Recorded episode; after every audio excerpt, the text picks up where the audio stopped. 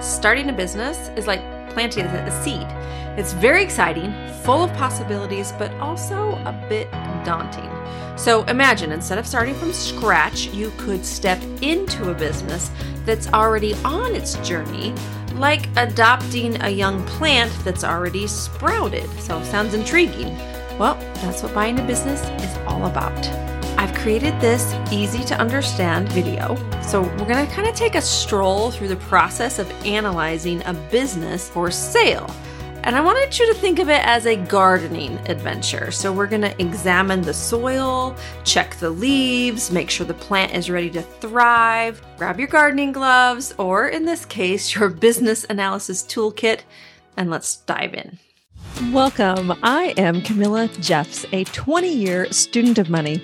I'm an introvert who started out broke and full of fear. Fast forward to today, where I've conquered the secrets of getting my financial house in order, become a professional investor, and built a business that supports my family. And I'm going to show you exactly how I did it. We're going to talk about getting in the game as a real investor, building a business to support you, and passing on wealth strategies to the next generation. Think of this as your one stop shop for all things money. This is the Quiet Wealth Podcast. Before we jump into the nitty gritty details, let's lay down the groundwork. What does it mean to analyze a business for sale? Now, when you're eyeing a business, analyzing it is like inspecting a plant that you're thinking of adopting. So you want to make sure it's healthy has strong roots, and has the potential to grow. So, similarly, analyzing a business involves evaluating its health, checking its financial roots, and ensuring that it has the potential to really thrive in the market. So, we're going to get our hands a little dirty, metaphorically speaking. So, the financial side of a business is like the soil for our plant. It's where everything takes root and grows. So, when you're thinking of buying a business, the first thing you do is inspect its financial soil. So, you're going to be looking at the income statements. So, imagine these income statements as raindrops that are falling on the soil. You want to see a steady drizzle, not a sudden downpour or worse, a drought. These statements are going to show how much money the business is making over time. And we're looking for a consistent upward trend, just like a plant needs a really steady supply of water. The other financial statement is the balance sheet. And balance sheets are like the plant's wallet. They tell you what the business owns and owes. A fat wallet, in business terms, means the company has assets, which are things that it owns, that outweigh its liabilities, which are things that it owes. So this is a really positive sign, just like a plant would has a healthy stash of nutrients. The third thing you want to look at in the financial analysis is profit margins. So think of this as the plant's diet. You want profit margins to be big and healthy. High profit margins mean the business is making more money than it's spending.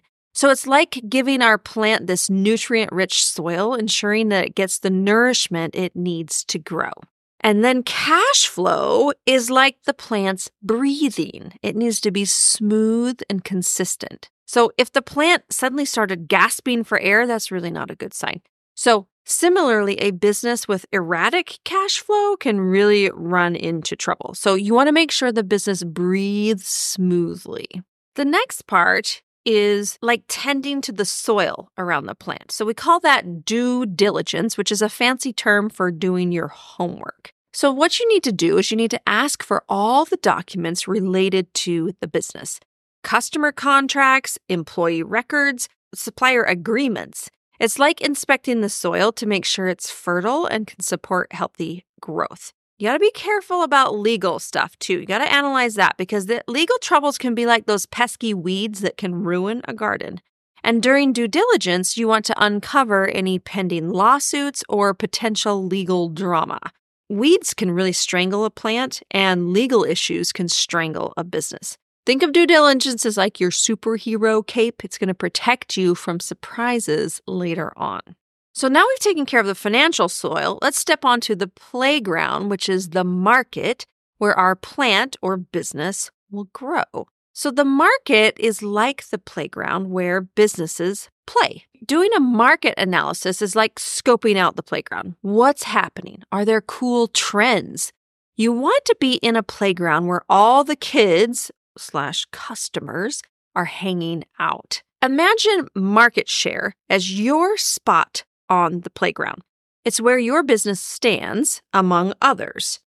I want to give a quick shout out to my podcast manager, Abby. If you're in need of help in launching and managing your own show, please reach out to her at productions at abbygwocki.com. I'll put her details in the show notes. She really is the best, and I love her. And then what you want to do is a SWOT analysis. So SWOT stands for strengths, weaknesses, opportunities, and threats.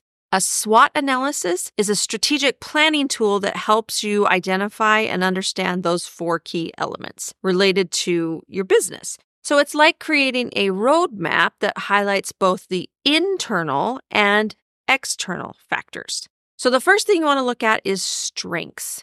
Strengths are the positive aspects or internal attributes that give an entity a competitive advantage. When conducting a SWOT analysis, you want to identify what your business or project does really well compared to others.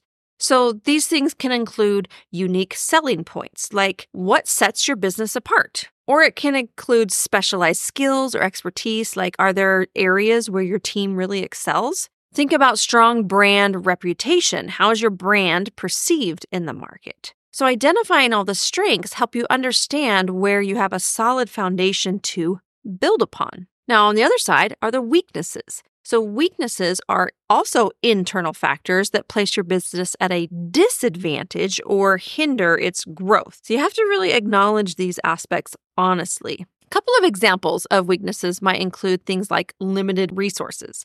So, do you have budget constraints? Do you have a shortage of skilled personnel? What about outdated technology? So there are there areas where your tools or equipment are really lagging? Do you have ineffective processes? Are there bottlenecks in your workflow? And then acknowledging these weaknesses is kind of the first step towards addressing and improving them. The third thing you look for is opportunities. Now we're looking externally that could positively impact your business or project. So you want to look beyond your current situation and recognize areas where you can grow or capitalize on favorable circumstances. So opportunities could include things like emerging market trends. Are there new trends that really align with your business? What about technology? Can you leverage new technologies to enhance your operations? Think about changing consumer preferences. So there are there shifts in what customers are looking for. Recognizing all these opportunities helps you to adapt and stay ahead in a dynamic environment. Fourth thing, threats. Threats are also external factors that could pose a challenge or risk to your business. They could be a lot of things like obstacles that could emerge in the competitive landscape or forces that could really negatively impact your operations. Threats could include things like intense competition, so, are there other businesses offering similar products or services? Another threat is an economic downturn. How could that affect your business? Changing regulations. So, are there upcoming laws that could impact your industry? So, understanding the threats really enables you to be proactive to prepare and develop any strategies to mitigate these risks.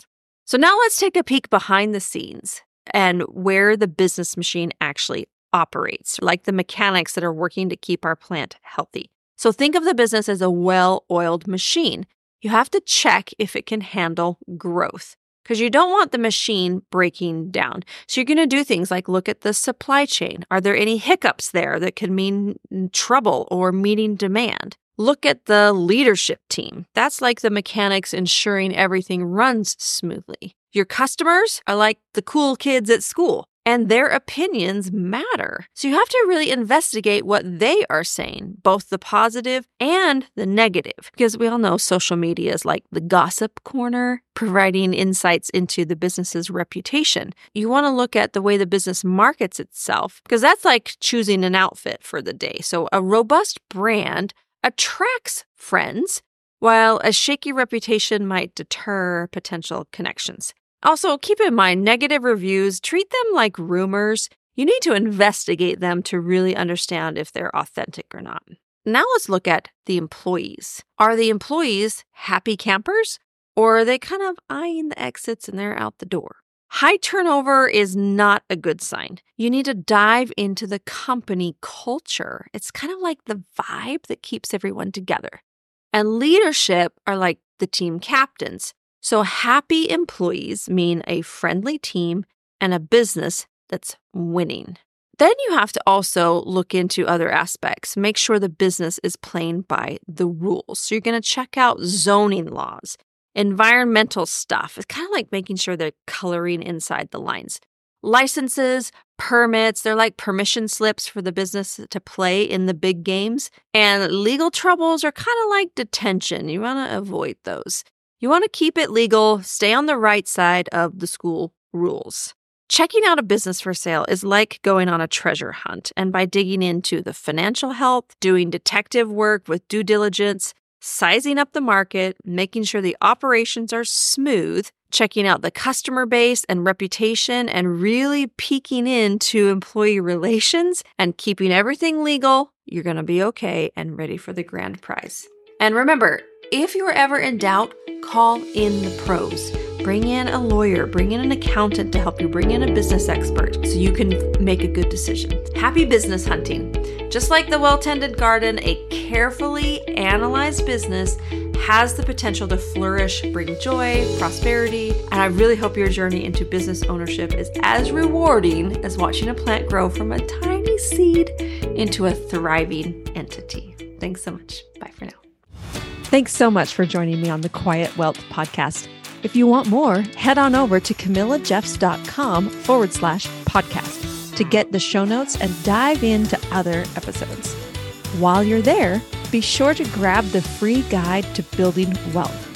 And if you know a friend who is struggling with money, please send this episode to them. Let's share the wealth in as many ways as we can. Until next time, much success.